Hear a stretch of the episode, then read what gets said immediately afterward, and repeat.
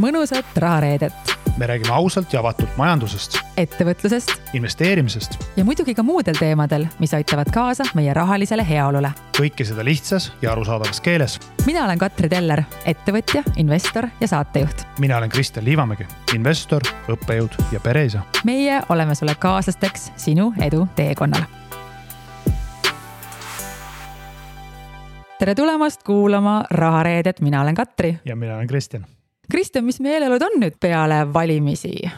mina ütleks, et äh, üpris äh, positiivsed meeleolud, sest äh, need erakonnad, keda me ennustasime võitjaks, need ka tegelikult võidu said. võib-olla häälte arv oli mõnevõrra üllatuslik, aga ma usun, et oli demokraatia pidupäev. miks sa arvad, et nii paljud inimesed läksid seekord valima? mul on tunne, et üldjuhul majanduses nii-öelda siuksed pöördepunktid või erakorralised ajad, näiteks nagu Ukraina-Venemaa sõda, majanduslangus, kõrge inflatsioon, on need hetked, kus inimesed tunnevad, et nad soovivad mingisugust muutust või soovivad kindlust või soovivad selget sihti. Ja valimised on üks võimalus äh, väljendada seda soovi ja, ja luua siis nii-öelda see selge siht või selge nägemus. ja ma arvan, et see on ka üks põhjus, miks äh, tegelikult inimesed äh, tulid välja, äh, tulid hääletama ja, ja väga jõuliselt ka oma arvamust väljendasid. mis sa arvad, mis edasi saab, sellepärast et kas tuleb selline koalitsioon, nagu me arvasime või lootsime, et äkki tuleb siis Reform, Eesti kakssada ja sotsid või mis sa arvad?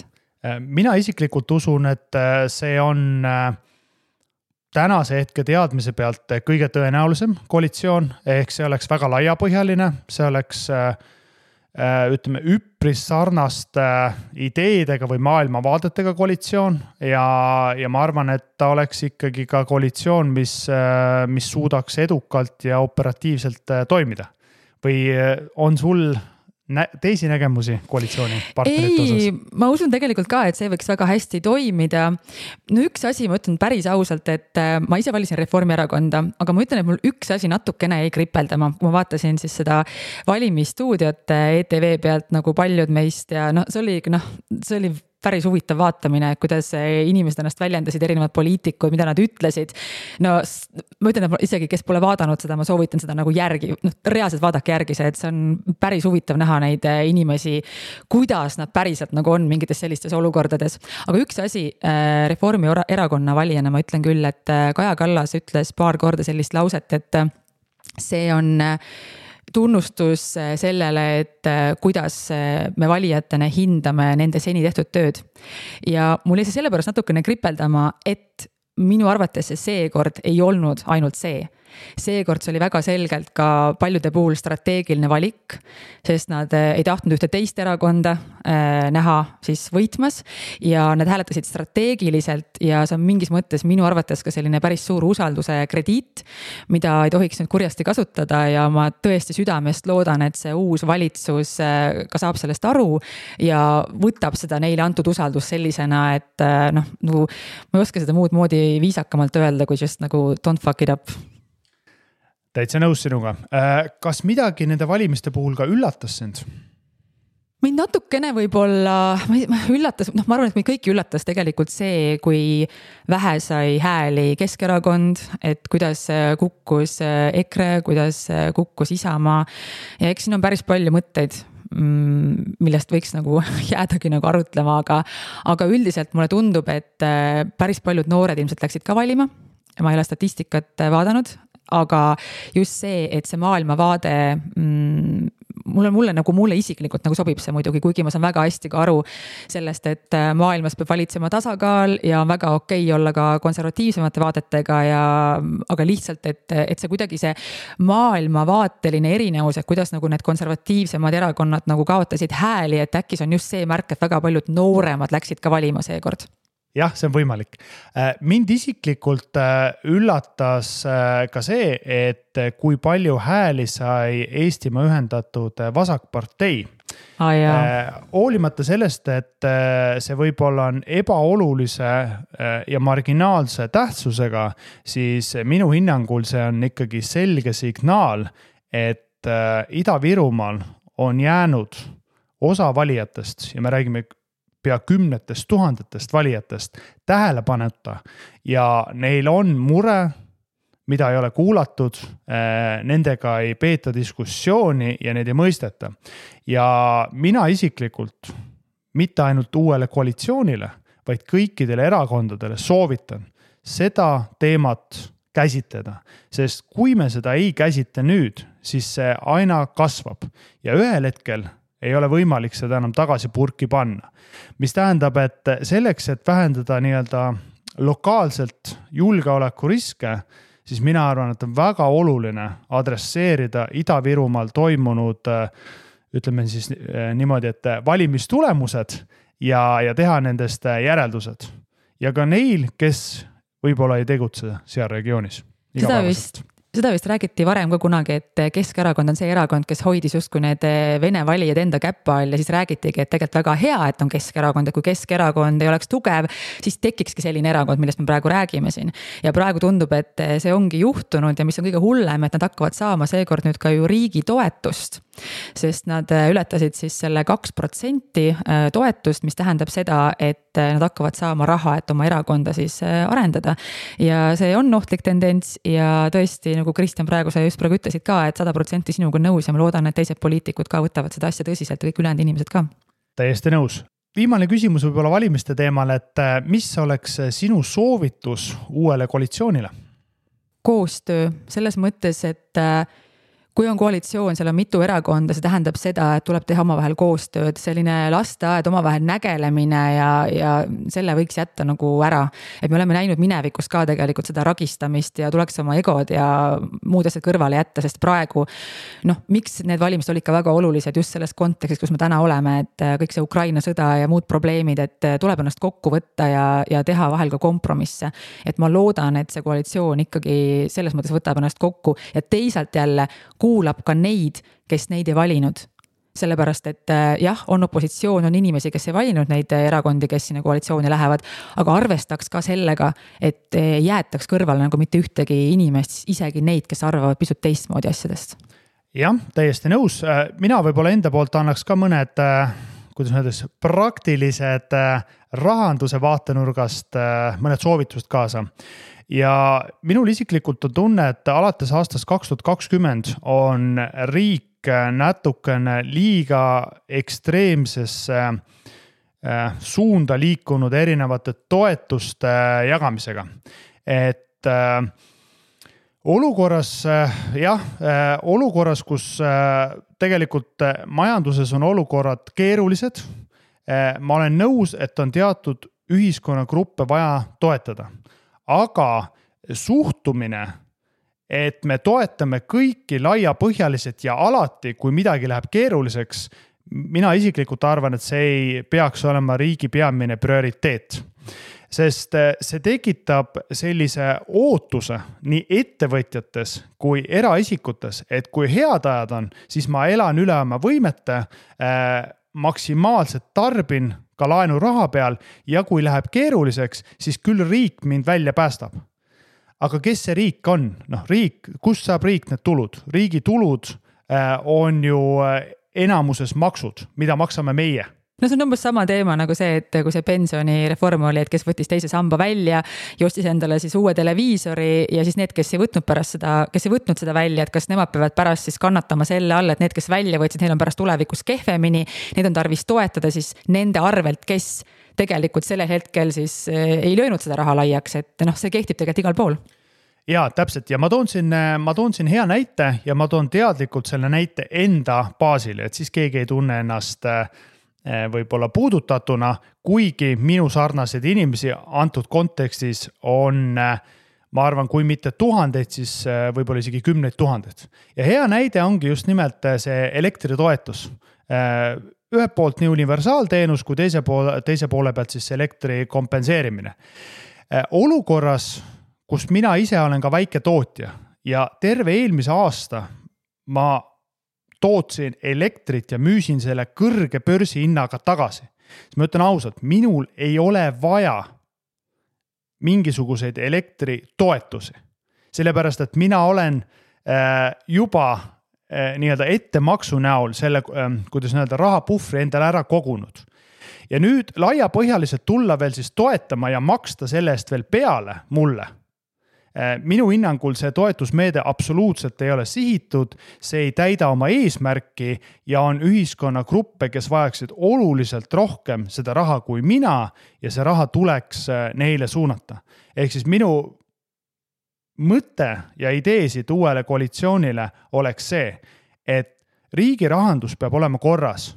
Äh, niisama raha jagada ei ole mõtet, eriti olukorras, kus riigieelarve on puudujäägis ja me võtame seda raha laenuna finantsturgudelt sisse ja selle raha hind ei ole enam null protsenti, vaid viimane, eh, viimased võlakirjad emiteeri siis, emiteeriti siis pea nelja protsendise intressiga.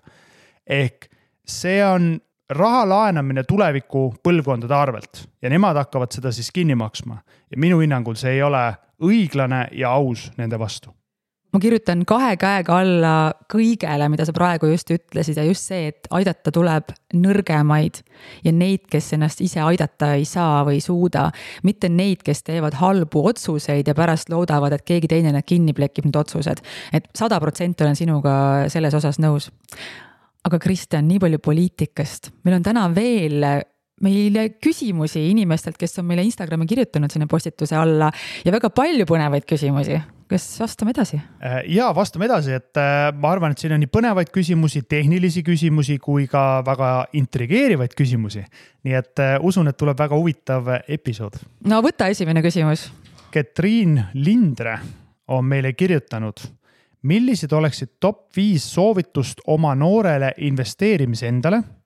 Kas tollel hetkel nende soovituste järgi toimetamine oleks kuidagi ka praegust teie finantsolukorda muutnud? kui ma saaks endale nõu anda, kui ma olin eh, noor, siis esimene asi, mida ma ütleksin, on see, et kui sa teenid raha siis ära löö seda laiaks. Ja see kaks tuhat seitse aasta fiasko, kui ma selle kalli auto ostsin, ei olnud mul esimene selline olukord, sellepärast et ma olin, töötasin siis keskkooli kõrvalt nõudepesijana ühes Paldiski kohvikus ja mul oli kindlasti vaja osta endale siis see Nokia kolmkümmend üks kümme, mis oli sel ajal nagu päris kallis telefon kas mul oli seda vaja mm,? ma ei tea, aga ma tean, et siin perekonnad või minu klassikaaslased, kellel olid jõukamad nagu vanemad, siis nemad said endale mobiiltelefoni ja tegelikult ma oleksin väga hästi hakkama saanud ka selle vana klotsiga, mis oli see mingi kakskümmend üks kümme. mul oli vaja osta see kallis telefon, ma isegi ei mäleta, kui kaua ma pidin selle telefoni pärast töötama, lõpptulemus on see, et see telefon varastati mult ära. aga lihtsalt, et need vaevaga teenitud rahad ja ega see nõude pesemine mingi lõbus tegevus ei ole ka, et ikkagi, et eh, see kuidagi investeerida või kasvõi suunata kogemustesse ja õppimisse, et seda noh, et midagigi teha sellega targemat, kui lihtsalt nagu edevaid asju endale osta kindlasti see, et varem pihta hakata, sellest me oleme väga palju rääkinud ja räägime tulevikus veel. Äh, kärsitus, nooremana me oleme väga kärsitud ja me arvame, et kõike on kohe vaja ja kui me oleme kaheksateist, siis me oleme juba vanad ja kui me oleme kakskümmend viis, siis me oleme vanad. ei ole, et ära ole kärsitu. ja siis ka see, et võib-olla need inimesed, et kellega me ennast seome, see kujundab väga palju meie maailmapilti. Me rääkisime just siin praegu poliitikast, kui me mõnikord mõtleme, et miks meil on mingisugused poliitilised vaated, siis alati tasub mõelda ka, et kust need vaated tulevad. kas need on tulnud meie vanematelt, meie elukaaslastelt, et alati nad tulevad ju kusagilt, et me ei mõtle ise nagu lambist asju välja. et kellega me nagu ennast seome, et kelle väärtused meile meeldivad, kelle moodi me soovime olla.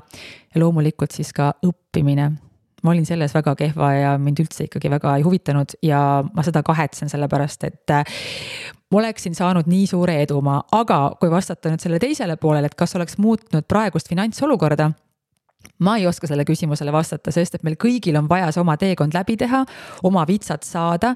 ja mõnikord mõtlen ka sellele, et kui ma ei oleks näiteks kaotanud kõike raha siis äh, eelmise kriisi ajal siis oleks äkki mingi muu jama juhtunud, ma sain oma selle, need vitsad kätte, ma sain oma selle kooliraha makstud. ja hea, et me ei pea maksma seda neljakümnendates ja ma sain selle maksta kahekümnendates, noh, me ei tea. aga Kristjan, sina? ütleks, et äh, mõned teemad äh, või õppetunnid kattuvad, aga minu äh, top viis soovitust noorele Kristjanile äh, just investeerimise vaatenurgast oleks siis, et ära ankurda ennast ühe varaklassi või ühe finantsinstrumendi külge, vaid ole avatud kõikidele investeerimisvõimalustele. et see, et äh, sulle meeldib näiteks kinnisvara või meeldivad aktsiad, ei tähenda automaatselt seda, et äh, võlakirjad või toorained varaklassina oleksid kuidagi halvad varaklassid. ei ole, et kõikidel varaklassidel on oma plussid ja miinused ja neid omavahel kombineerides on võimalik tegelikult üle majandustsüklite saada siis nii-öelda atraktiivsema riskiga korrigeeritud tootlus.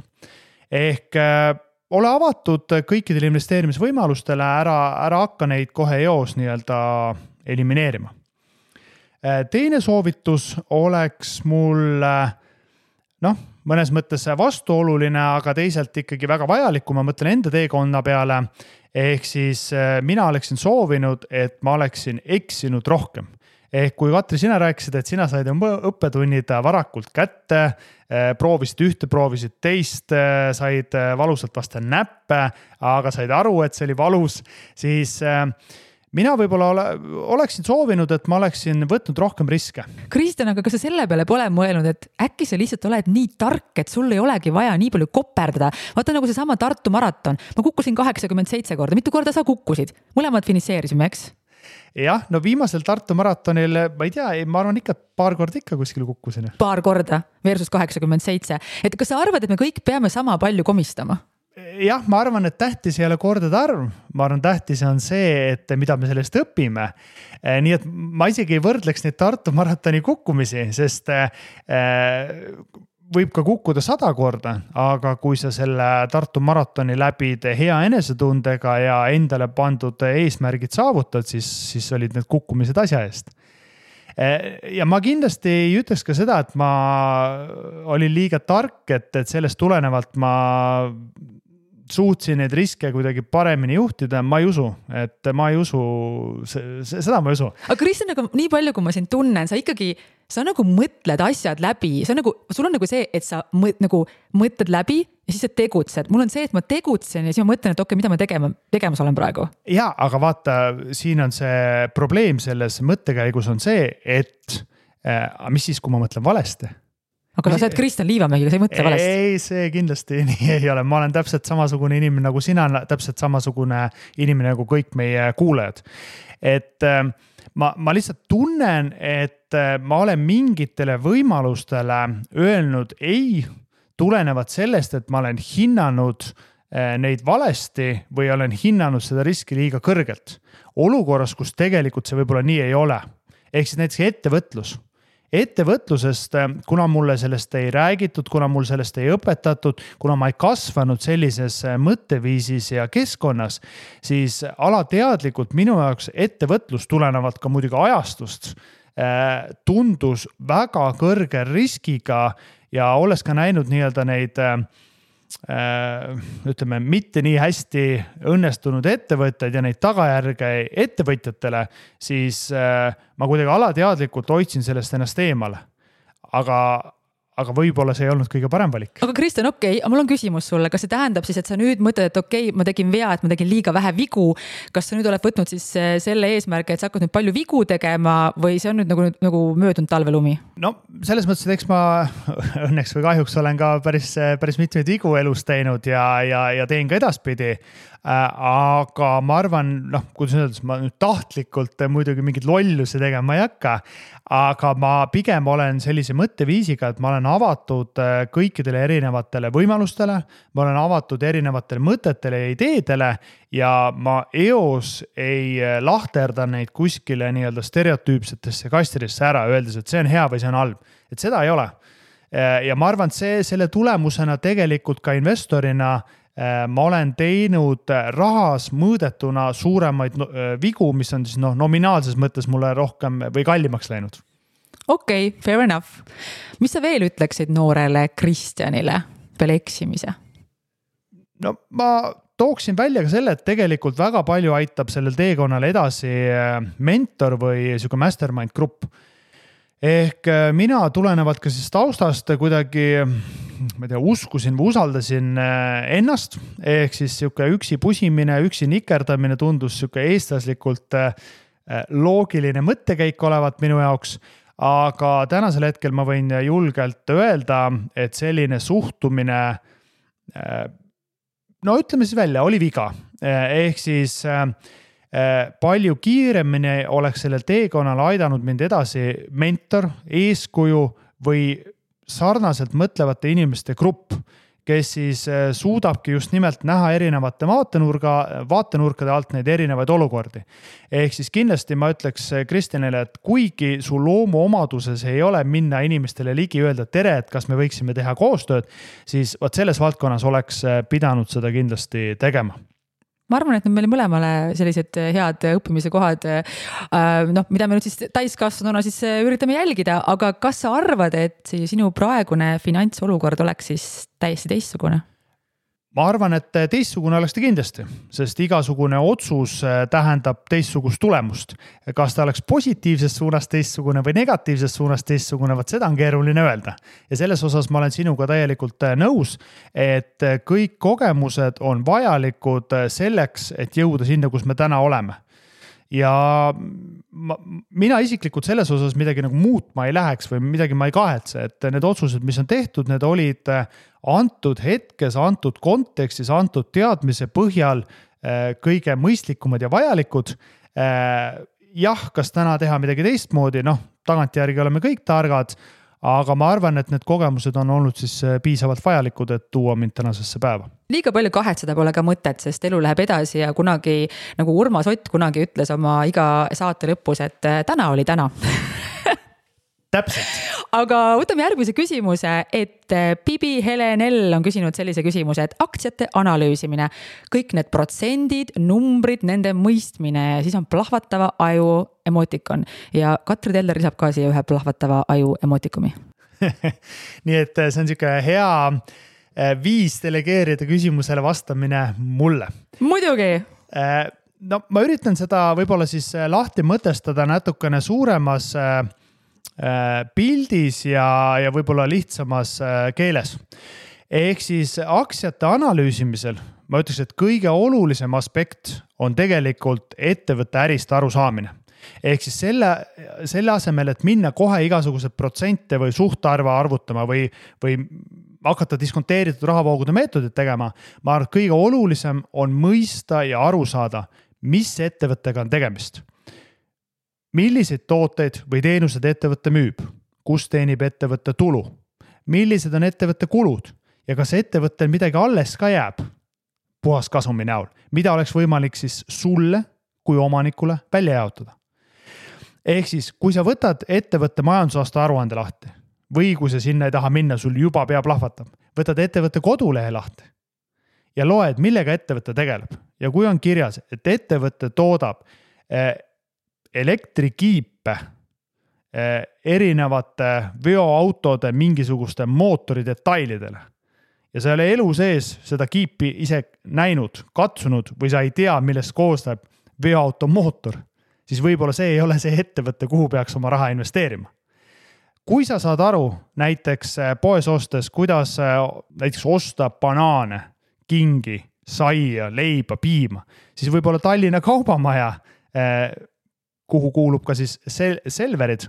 et võib-olla see on ettevõte, millest sa saad aru ja võib-olla see on täitsa okei okay investeering et ühesõnaga jõuame jälle sinna, et kui me alustame, siis ei olegi vaja kõigest kohe aru saada, aga on vaja aru saada, et miks me midagi teeme ja kui me raha kuhugi paneme, siis me peame mõistma, et miks me investeerime kuhugi ettevõttesse, aru saama, mida see ettevõte teeb. ja võib-olla omalt poolt lisan ka seda, et võib-olla nendesse üksikaktsiatesse ei olegi vaja esimese hooga lennata, et me oleme rääkinud ka siin laiapõhjalistest indeksfondidest ja kolmandast sambast ja täpselt, et kui, kui see ei ole see valdkond, kus sa tahad kindlasti edasi areneda, see valdkond, mis on sinu kirg, eh, siis võib-olla see ei peaks olema esimene instrument, kuhu sa oma raha paned, sest oma olemuselt tegelikult aktsiad omakapitali instrumendina on kõige kõrgema riskiga aga, aga aktsiate analüüsi osas ma saan aru, kuna, kuna tegelikult kuulajate küsimusi, tehnilisi küsimusi aktsiate analüüsi osas oli veel.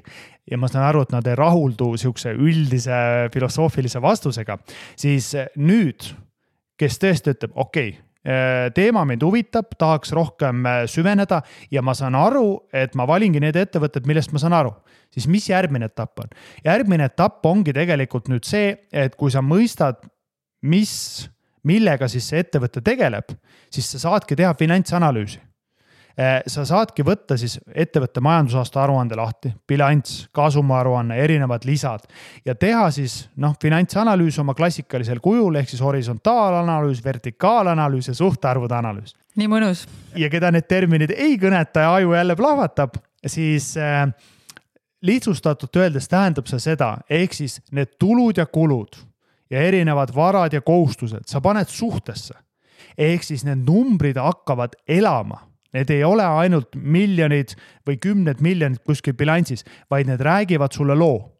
kui palju on ettevõte võtnud laenu, kas ta suudab oma laenu tagasi maksta? kui kõrge marginaaliga ettevõte oma tooteid müüb, kas ta on jätkusuutlik? kõik sellised küsimused saavad vastuse läbi finantsanalüüsi. ja nüüd viimane teema, eh, investorile väga oluline teema, et mis võiks olla ettevõtte õiglane väärtus ehk kui ma olen tuvastanud ettevõtte, millest ma saan aru, kui tema finantspositsioon on tugev, siis kas ta on ka hea investeering? ja selleks, et hinnata ettevõtte õiglast väärtust, noh, lihtsustatult on olemas kaks analüüsimeetodit. on siis diskonteeritud rahavoogude meetod ja on võrreldavate suhtarvude meetod.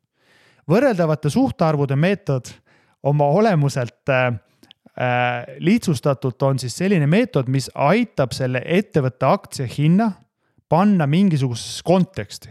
ehk siis needsamad suhtarvud, millest me rääkisime kuuendas äh, rahareede episoodis ehk siis aktsia äh, hinna ja müügitulu suhe, aktsia hinna ja raamatupidamisliku väärtuse suhe, aktsia hinna ja puhaskasumi suhe. see oli see Nõmme turu maasikate näide, kui sa mäletad, Katri mäletan, aga Kristjan, kui sa mind vaatad, mida sa näed praegu? ma näen, et aju sul veel ei ole plahvatanud, aga ta on stardivalmis. Eh, nii et ma lõpetan võib-olla selle mõtte ära, sest ma tean, et meie kuulajate hulgas on inimesi, kes soovivad seda tehnilist eh, nii-öelda sihukest eh, pärlit. see annab neile kuidagi, noh, ma naljaga pooleks võin öelda, et need on nagu need TTÜ tudengid. kui nad ei saa esmaspäeva õhtu kell pool üheksa arvutada siis nad tunnevad, nad on pettunud, loengus nad on pettunud päevas, nad ei saa seda oma kaifi kätte. mina olen ka võib-olla natuke samasugune inimene. anna see kaif siia siis jah, ma, ma lõpetan, ma saan aru, Katri viskab mind kohe välja siit, lülitab mu mikrofoni välja, aga las ta olla. ma tean, et meie kuulajate hulgas on neid, kes vajavad seda. ja lõpetades võib-olla siis selle aktsiate õiglase väärtuse hindamise teema, siis äh, see teine meetod, mida just institutsionaalsed, professionaalsed investorid kasutavad, on see diskonteeritud rahavoogude meetod.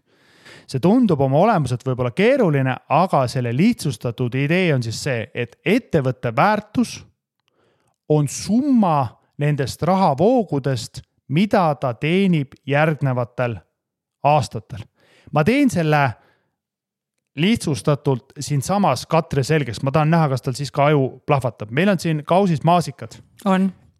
iga maasikas äh, on siis rahavoog, mida ettevõte teenib, noh, see on see nii-öelda hüve, mida sina aktsionärina saad. nii, järgmisel aastal ettevõte teenib selle ühe maasika. üks maasikas. üks maasikas, kahe aasta pärast ettevõte teenib kaks maasikat, ma laotan need siia laua peale laiali mm. -hmm kolme aasta pärast ettevõte teenib ikka kaks maasikat nelja aasta pärast ettevõte teenib kolm maasikat ja vaata, need on need rahavood, puhtad rahavood siis, mida ettevõte teenib, mis on need maasikad sinule kui investorile.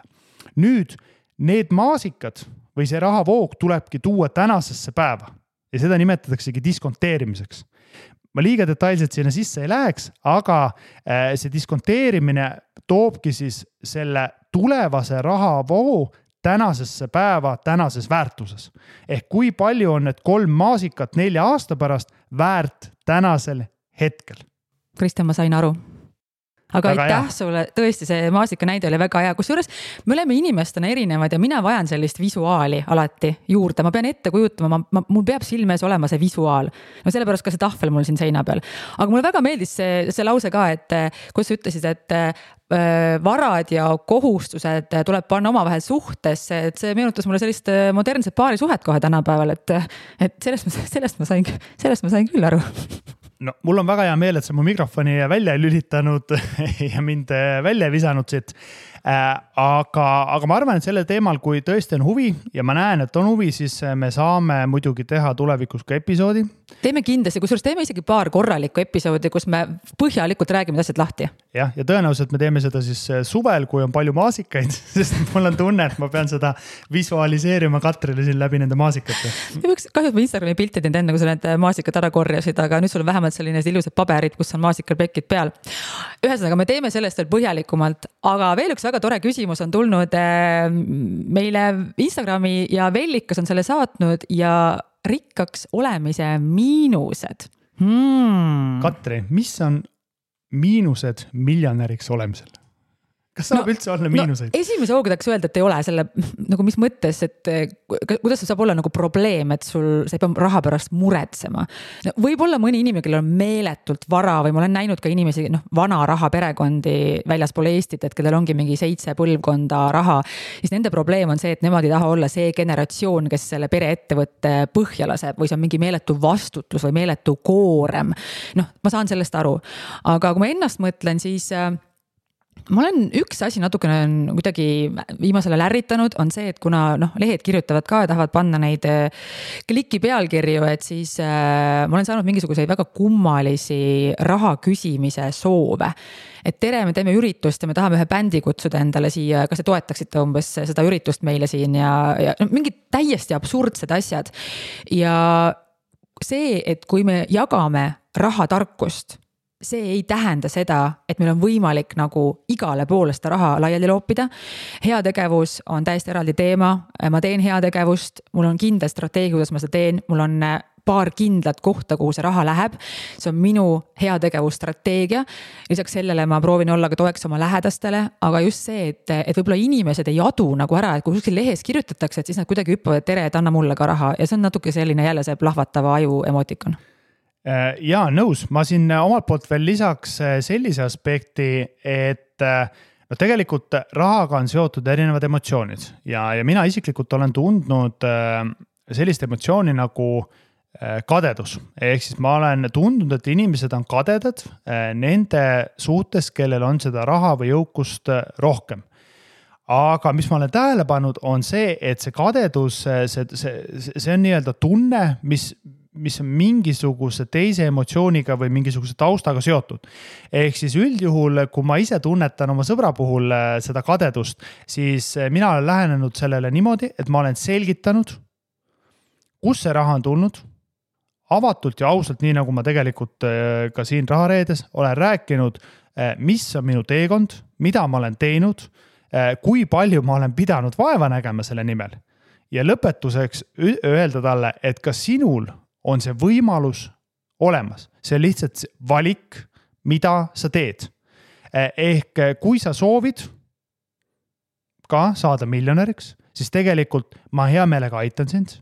ma olen sulle abiks sellel teekonnal, ma annan sulle tööriistad.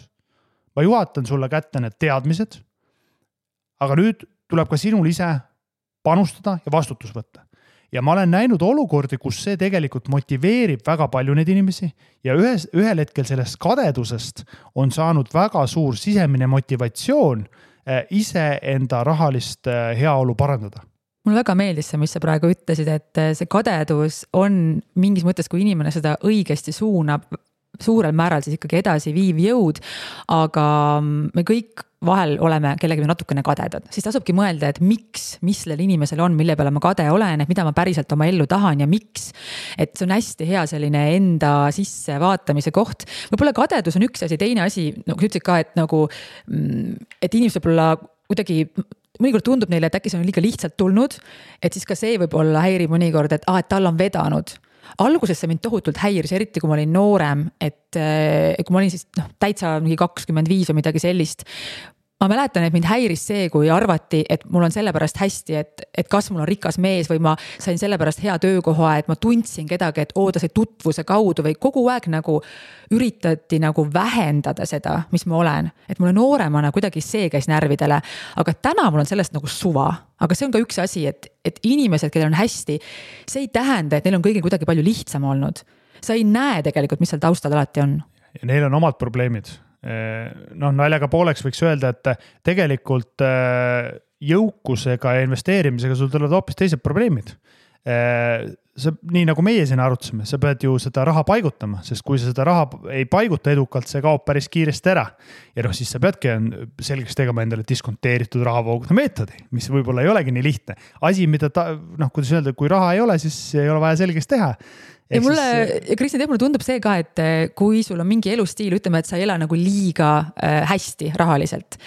Aga sa kuidagi noh, sul on nagu okei okay,, sa oled sellega harjunud, aga kui sul on palju raha ja sa oled harjunud selle elustiiliga ära ja siis ühel hetkel kukud põhja aga see raha on sul kuidagi selliselt olnud, et sa tegelikult ei oska seda raha siis uuesti nagu tagasi teha, siis see olla selles olukorras peale seda, kui sa oled kogenud seda, on palju hullem, see on nagu see reisi näide, mis me mm -hmm. kunagi rääkisime, et kui sa käid Malediividel ära, siis pärast Egiptusesse minna on veits kange ja, ja no tegelikult seal on äh, suht suur probleem on see, et kui sa seda ise ei ole nullist üles ehitanud, siis sul tegelikult ei ole teadmisi, oskusi ja kogemusi, et seda teha, aga sul on väga suur äh, kuidas nüüd öelda siis äh, kuidagi va vajadus võib-olla on selle nimi, äh, seda elustiili elada, mis tähendab seda, et sa emotsionaalselt oled juba äh, ma ütleks niimoodi, et olukorras, kus sa oled sihukeses sundseisus ja tavaliselt sealt ei kipu need otsused enam nii väga ratsionaalsed ja head olema. Kristjan, aga ma küsin ise siia juurde, et kes on rikas inimene?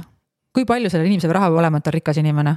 küsitakse kogu aeg rikas ja rikas, mis see tähendab, rikas? jah, mina ütleks, et rikas inimene on see, kellel on tasakaalus kõik erinevad elu aspektid, alates eh, peresuhetest, alates suhetest eh, sõpradega, lastega, eh, kellel on tervis, kellel on hea tunne, kes, kes tunneb ennast vabana ja kellel on siis ka, kuidas öelda, piisavalt rahalisi ressursse et viia ellu oma unistusi ja ideid, et minu jaoks nagu see rikkus ei ole mõõdetav rahas või minu jaoks tegelikult raha paberraha või, või ükskõik mis rahanumber elektrooniliselt on tegelikult vahend ja tööriist, et ma, ma, mina sellele ei paneks sõna rikkust külge.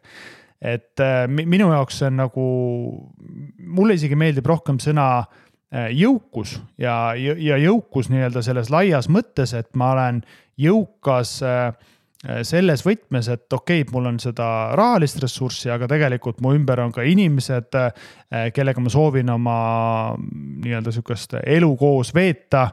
Äh, ja, ja ma olen rikas võib-olla siis emotsioonide ja tunnete poolest. ja tead, kui ma praegu vaatan ümberringi ka seda natukene nooremat generatsiooni, kui see siis see vanem nii-öelda see võitjate põlvkond, siis tegelikult see rikkus ei olegi selles mõttes enam üldse nagu teema, vaid teemaks ongi just see, mida sa praegu rääkisid, et sa saad elada sellist elu, kus sa päriselt oled õnnelik, et see ei ole enam see mammuna kokkuajamine ja mingite numbrite otsas istumine, vaid see ongi see elustiil, sõprus, rahu, tervis, et need väärtused on kuidagi muutunud palju tervemaks. ja, ja kui ma ümberringi vaatan ka enda sõpru ja tuttavaid, siis nagu keegi ei aja otseselt taga mingit rikkust, see või mingit staatust või, või mingit positsiooni, vaid pigem see ongi just see, et lihtsalt lihtsalt, et teha oma parim, et võtta sellest elust siis nagu heas mõttes viimast või, või teha oma parim, et elada parimat võimalikku elu, mis sul on võimalik siis nende olemasolevate kaartidega teha, mis sulle on antud ja teha siis nendest kaartidest ka nii-öelda see parim jah, täpselt, ma ütleks ka, et see inimene on siis sisemiselt äh, nii-öelda rikas. täpselt nii, Kristjan, tead, mul on sihuke tunne, et me peame ühe osa veel tegema nendest küsimustest. okei okay,, ma mõtlesin, et äh, oleks veel siia lõpetuseks võtnud Tatjanalt ühe küsimuse. aga võtame. okei okay,, aga võtame siis äh, lõpetuseks, Tatjana Ots on meile kirjutanud sellise küsimuse äh,. väga vingelt jagate rahatarkust, aitäh teile, põnev oleks kuulda, kuidas jagada rahatarkust just vanema generatsiooniga, kui neil on teema osas umbusklik hoiak. mida soovitad, Katri?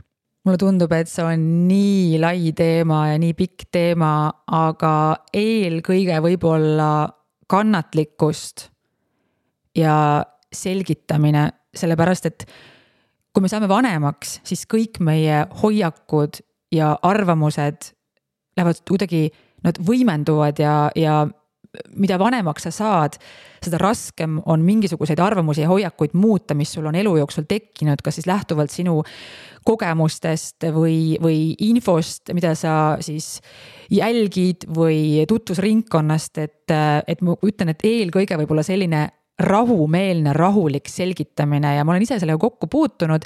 minu miinus on see, et ma olen tohutult kärsitu ise endiselt ja vahel ka päris emotsionaalne. ja ma olen aru saanud, et ainus asi, mis sellega juhtub, on see, et kui sa kellelegi peale lendad, et see inimene läheb lihtsalt lukku ma arendaks seda mõtet edasi, ütleks, et selle asemel, et äh, lennata nüüd äh, kohe oma esmaste teadmistega peale, et kuule, ema, kas sa seal kolmanda samba tegid ära, et noh, see on ju kõige parem lahendus, seda ju kõik ütlevad või kuule, kas sa neid aktsiaid oled ostnud või kuule, miks sa seda ei tee, kas sa üldse, kuidas sa üldse oma eluga oled hakkama saanud? selle asemel, et nii-öelda siuksed, kuidas nii-öelda üliaktiivselt lennata selle oma rahatarkuse teadmistega peale, mida oled omandanud. mina võtaksin hoopis äh, teise lähenemise Äh, nimelt äh, vanemal generatsioonil, äh, nad on hoopis teistsugust majandusolukorda näinud, nad on kogenud hoopis teistsuguseid olukordi, hoopis teistsuguse riskitasemega.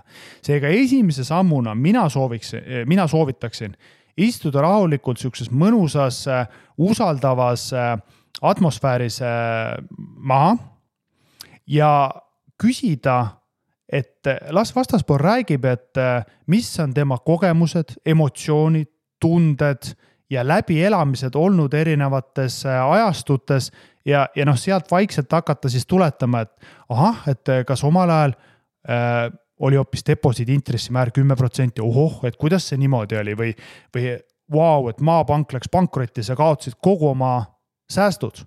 kuida-, kas, kas seal riiklikku garantiid ei olnudki nagu praegu ja, ja selle asemel, et anda talle nii-öelda või suruda peale oma nagu nägemust ja teadmisi eh, kõigepealt mõista ja aru saada, kust ta tuleb, miks tal on tekkinud sellised hoiakud, miks tal on need hirmud, miks tal on selline mõtteviis ja, ja panna ennast pigem tema positsiooni.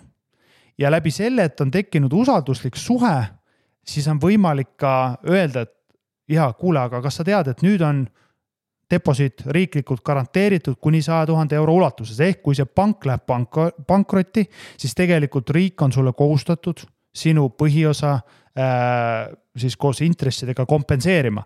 ehk äh, selgitada seda rahatarkust või anda seda rahatarkust edasi tema kontekstis, temale arusaadaval viisil lihtsalt uuendades neid äh, võib-olla neid teadmisi, mis on siis vanast ajast jäänud äh, võib-olla külge ja kindlasti siis äh, mitte minna nii-öelda siis opositsiooni või et see inimene ei tunneks, et ta peab väitlema või ennast kaitsma. vaid just see usalduslik atmosfäär, et sa näed, et see teine inimene päriselt üritab sind mõista ja siis rääkida, et kuidas praegu asjad on.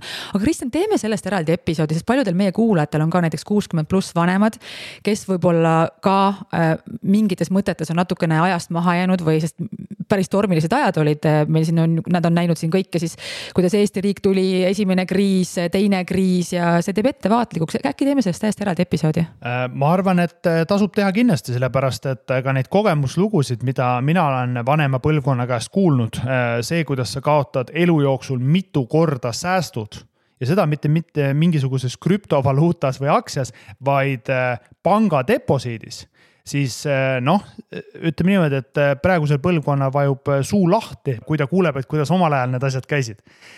Nii et ma usun, et see on silmi avardav kõikidele generatsioonidele. Kristjan, aga neid küsimusi on meil ikkagi nii palju, et teeme ühe episoodi veel vastustega ja siis läheme edasi tulude suurendamise juurde ja ma olen täitsa nõus sinuga.